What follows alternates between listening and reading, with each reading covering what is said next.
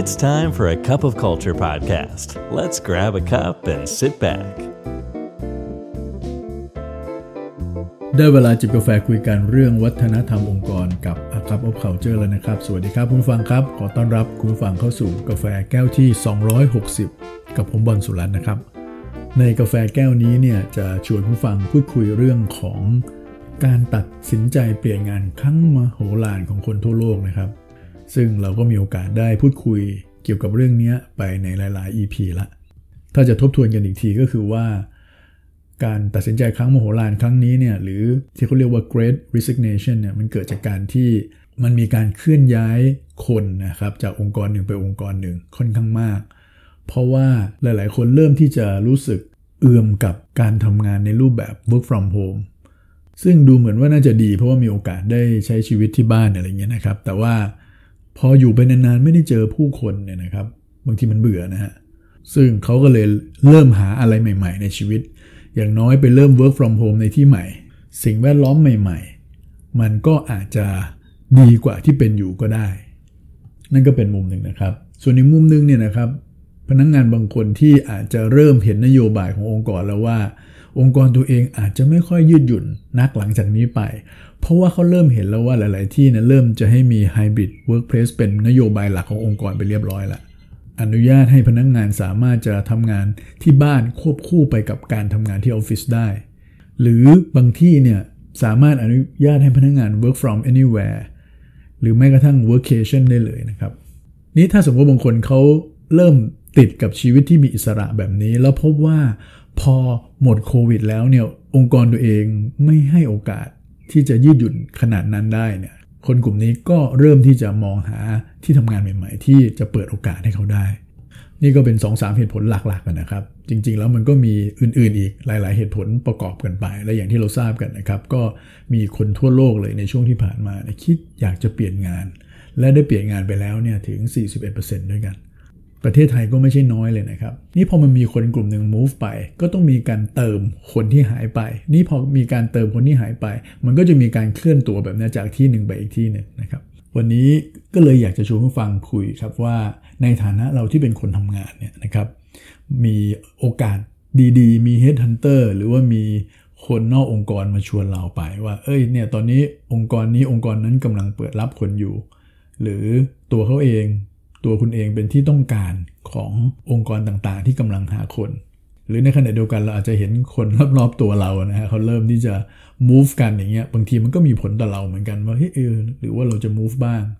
ซึ่งก็แน่นอนหลาย ๆ คนก็มีเรื่องแบบนี้อยู่ในหัวตัวเองอยู่ สิ่งที่อยากจะชวนผู้ฟังมาทบทวนนะครับกันอีกทีก่อนที่จะตัดสินใจนะครับ วันนี้ Harvard Business Review เนี่ยเขามี 5 ข้อครับที่จะมาแนะนำให้เราทบทวนก่อนครับว่า ก่อนที่จะตัดสินใจครั้งสำคัญนี้เนี่ยนะครับ เราควรจะมองอะไรในสิ่งที่เป็นอยู่บ้าง แล้วค่อยตัดสินใจครับ ประการแรกเลยนะครับเขาแนะนำว่าให้ดูซิว่าในองค์กรปัจจุบันของเราเนี่ยมีแม่ยกมีป๋าดันของเราอยู่หรือเปล่า อย่างที่บอกครับว่าตอนนี้มีบางคนเริ่ม move จากองค์กรเราไปถูกไหมฮะเพราะฉะนั้นแปลว่าอาจจะเป็นตำแหน่งในระดับบน หรืออาจจะเป็นตำแหน่งที่อยู่ในข้ามแผนก และตัวท่านเองก็รู้สึกว่าแบบ เริ่มที่จะอยากจะขยับขยายแล้วนี่การขยับขยายมันก็มีหลายอย่างนะครับ ขยับขยายไปข้างนอกเลย หรือขยับขยายในองค์กรเราเอง ขยับไปข้างบนบ้าง หรือขยับไปข้างๆบ้าง ในงานที่แตกต่างไป นี่คนที่จะแนะนำเราไปสู่ในตำแหน่งพวกนั้นได้ หรือจะช่วยผลักดันเราได้เนี่ยก็ต้องเป็นคนที่มีตำแหน่งมีอำนาจ หรือสามารถที่จะสร้างอิทธิพลต่อการตัดสินใจของระดับบริหาร หรือบรรดาหัวหัวของแผนกอื่น ๆ ที่เราสนใจที่จะ move ไป คนกลุ่มนี้ก็อาจจะเป็นคนที่ท่านทำงานอยู่ด้วยนะครับ แล้วเขาเห็นความสามารถเห็นความตั้งใจดีของท่านที่มีต่อองค์กรนะครับ หรืออาจจะเป็นหัวหน้างานก็ได้นะครับ ถ้าเรามีคนเหล่านี้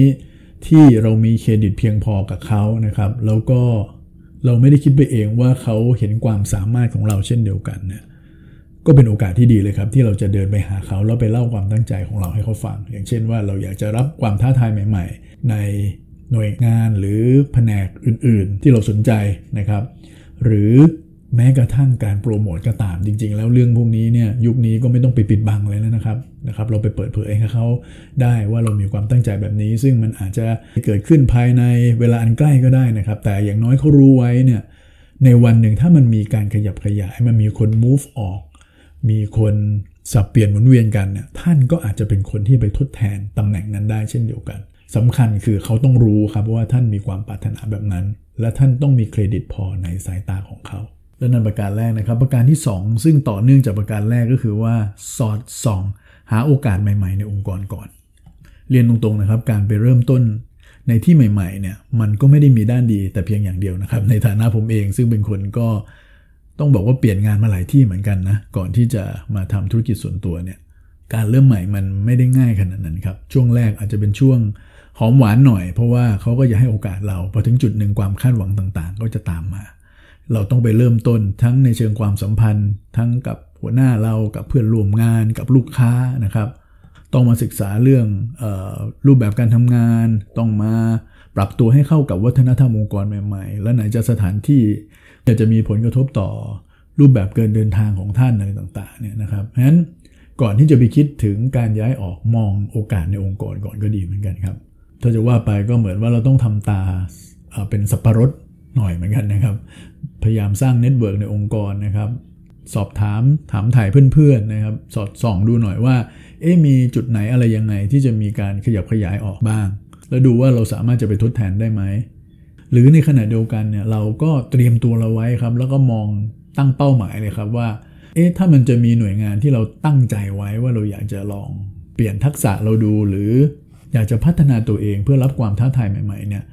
อ่าช่วงนี้เราก็พัฒนาตัวเองรอเลยครับ หลังจากนั้นก็พาตัวเองไปอยู่ในสปอตไลท์บ้างให้ผู้คนเขาได้เห็นความสามารถของเราในด้านอื่นๆ บ้างโดยเฉพาะด้านที่เราสนใจยกตัวอย่างเช่นนะครับ สมมติว่า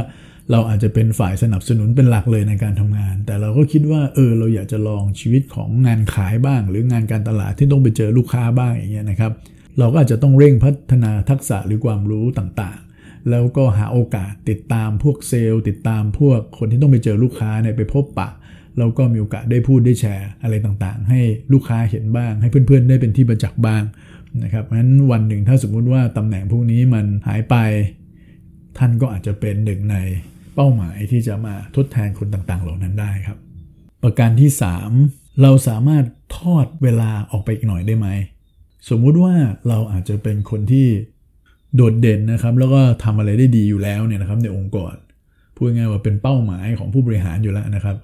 ซึ่งในขณะเดียวกันเราก็อยู่ในเรดาร์ของบริษัทข้างนอกด้วย ก็มีคนมาจีบ มีคนมาพูดคุยอะไรต่างๆนะครับ แทนที่เราจะเห็นแก่สิ่งยั่วยวนต่างๆ ที่มันอยู่ตรงหน้าแต่เพียงอย่างเดียว หรือรีบยอมจำนวนต่อความอึดอัดไม่สบายใจ ในงานปัจจุบันก็เลย ยอมที่จะให้ความยั่วยวนนั้นนะมาเป็นตัวดึงเราออกไปจากสิ่งที่เป็นอยู่ ซึ่งท่านทำได้ดีอยู่แล้วนะครับเราต้องถามตัวเองครับว่าเรารออีกหน่อยได้ไหม การที่เรารีบออกไปเลย เราอาจจะไปทำงานในตำแหน่งคล้ายๆเดิม แต่อาจจะมีรายได้มากขึ้น กับการที่เรารออีกหน่อย สมมุติเรารออีกสักปี 2 ปี พัฒนาตัวเองขึ้นมาอีก เด่นอยู่แล้ว เก่งอยู่แล้วเนี่ยเอาให้มันดีให้มันเก่งขึ้นมาอีกเนี่ยคราวนี้ท่านอาจจะได้เลื่อนตำแหน่งในองค์กร ซึ่งอาจจะตอบโจทย์ตัวเอง มากกว่านะครับ หรือในขณะเดียวกันเราอาจจะยังไม่ได้มีเป้าหมายที่จะเติบโตในองค์กรที่เราอยู่ก็ได้ แต่เราใช้เวลาอีกหน่อยในการที่จะพัฒนา track record ของเรา ผลงานของเราให้ดีขึ้นไปอีก เพื่อให้การ move ของเราเนี่ยมันคุ้มค่าต่อการ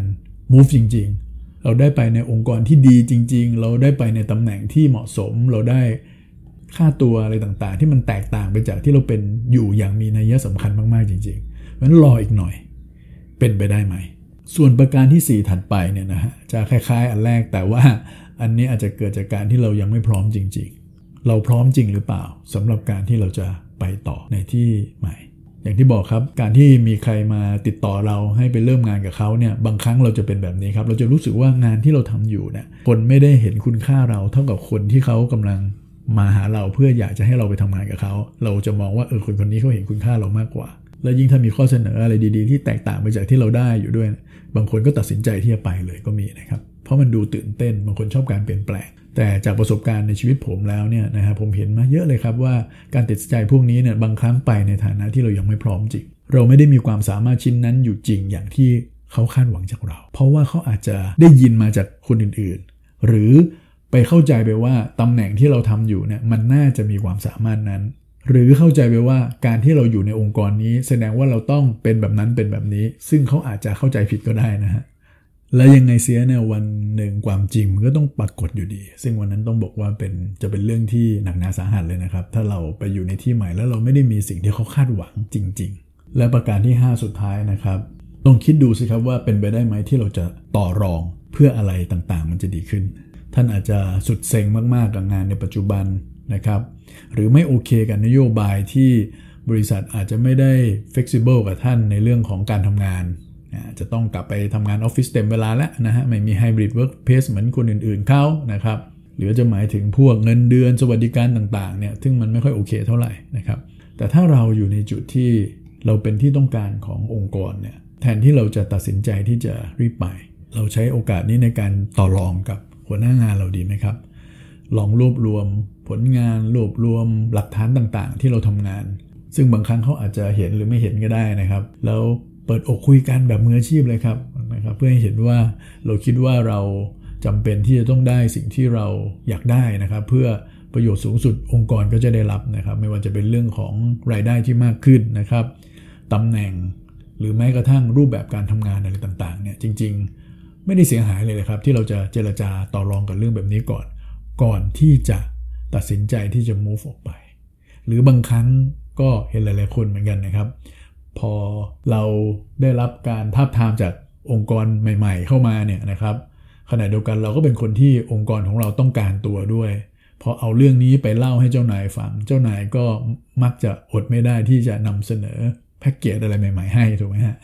นะครับ ซึ่งก็แบบนั้นได้เช่นเดียวกันนะครับ เราก็สามารถที่จะ ไปเล่าให้เขาฟังครับว่าตอนนี้มีหน่วยงานนั้นหน่วยงานนี้สนใจเราอยู่นะครับ แต่ใจเราอยากจะทำงานที่นี่ต่อไป แต่เนื่องจากเราติดขัดด้านนั้นด้านนี้ ซึ่งองค์กรใหม่ให้เราได้ ไม่แน่ใจว่าองค์กรปัจจุบันของเราเนี่ยให้ได้หรือไม่นะครับ ไม่เสียหายเลยเลยครับ ถ้าเราไม่ได้อะเราค่อยมานั่งคิดตัดสินใจอีกทีก็ยังเป็นไปได้ถูกไหมครับ และนั่นคือ 5 ข้อนะครับที่จะฝากให้ทบทวนกันก่อนที่จะตัดสินใจลาจากครับ เพราะคนที่ลาจากจากที่หนึ่งไปสู่อีกที่หนึ่งเนี่ยมันก็มีทั้งสองส่วนทั้งคนที่ประสบความสำเร็จ และคนที่อาจจะไม่ค่อยประสบความสำเร็จ กลายเป็นว่าไปอยู่ที่ใหม่ก็อยู่ได้อีกไม่นาน ก็ต้อง move ต่อ หรือต้องกลับบ้านเก่ามาก็มีมากมาย เช่นเดียวกันครับ ตรงนี้ฝากไว้นะครับ วันนี้กาแฟหมดแก้วแล้วนะครับ อย่าลืมนะครับ ไม่ว่าเราจะตั้งใจหรือไม่ก็ตามเนี่ยวัฒนธรรมองค์กรจะเกิดขึ้นอยู่ดีครับทำไมเราไม่มาสร้าง